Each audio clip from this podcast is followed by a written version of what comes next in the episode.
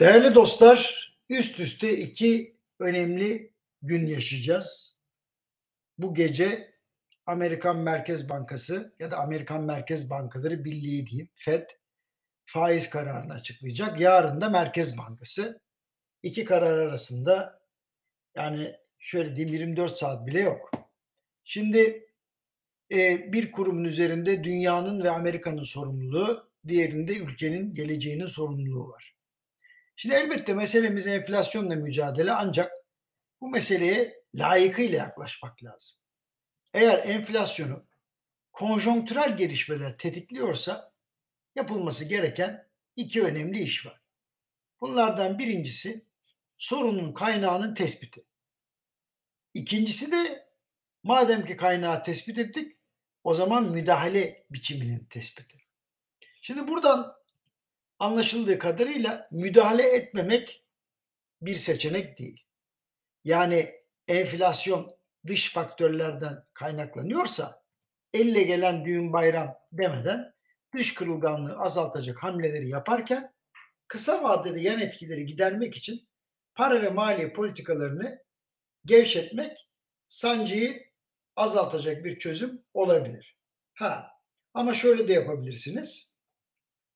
Ee, enflasyon yükseliyor ve buna talep enflasyonu da ekleniyorsa o zaman da para politikasını ne yapacaksınız? Daraltacaksınız. Şimdi demek ki zorunlu mal ve hizmetlerden kolay vergi toplanıyor diye hükümetler kolaycılığa gitmeyecek. Vergiden feragat edecekler. Ondan sonra vatandaşın yükünü böylelikle azaltacaklar. Bir de enflasyonun diğer mal ve hizmetlere bulaşmasını önleyecekler. Şimdi enflasyonun yükselme sebebi eğer iç sebeplerse mesela yine hükümetlerin daha fazla dolaylı vergi toplamak adına hayat pahalılığına göz yumması doğru olmaz. Eğer talep enflasyonu varsa büyümenin 1-2 puanından vazgeçerek efektif talebi yavaşlatmak, eğer maliyet enflasyonu da varsa üretim modelinin farkında olarak dış ticaret rejimi ve vergi rejiminde doğru ayarlamaları yapmak gerekiyor.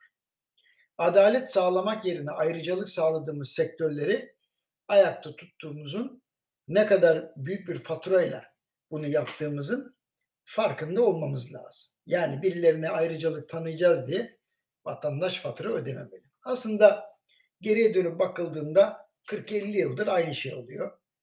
Siyasetin vatandaş lehine ya da ticaret lehine kullandığı tercihler maalesef isabetli değil. Demir yolları yük değil insan taşımak için tasarlanmış. Maliyetler düşmüyor. Yolları kısaltan köprü ve tüneller hem ticaret erbabı hem de vatandaş için çok pahalı. Gümrük alanları özel sektöre bırakılmış, resmi olmayan çok yüksek oranda fahiş kesintiler yapılıyor. Tarım ürünleri bölgelerde monopollere, ülkenin tamamında oligopollere bırakılmış. İletişim vergileri yüksek ama iletişim hem pahalı hem de düşük hızla seyrediyor.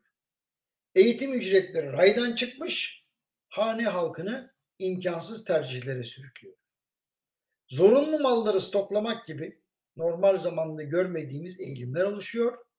Aynen özel sektörün ham madde ve aramalı stokladığı gibi. E bu durum enflasyonun yapışkanlığını arttırıyor. Ben bu örneklerin sayısını arttırabilirim. Enflasyon yükseldikçe faiz oranlarının da yüksek kalacağı malum.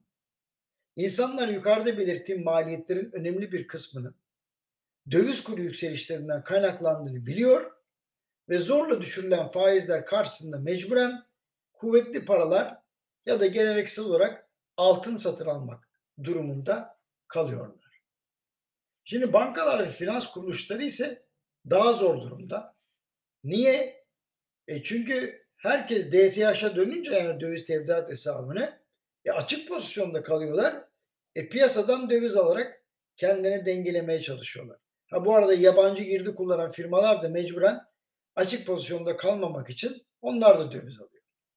Şimdi yapılması gereken en doğru hamle Merkez Bankası'nın faizi tekrar anlamlı hale getirmesi ve maliye ile dış ticaret politikalarını en baştan gözden geçirmek. Böylelikle günlük yaşam ile en azından faktör maliyetleri arasında anlamlı bir ilişki kurulabilir. Nispi fiyatların anlamsız seyrine bir dur denebilir. Ya böyle olmazsa yüksek enflasyondan hiper enflasyona geçiş inanın hızla gerçekleşir. Daha önce bu tehlikelerin ucundan dönmüş bir ülkeyiz. Acısını çekmiş olan hatırlar diye düşünüyorum. Efendim yarın görüşmek üzere. Hepinize hoşçakalın diyorum.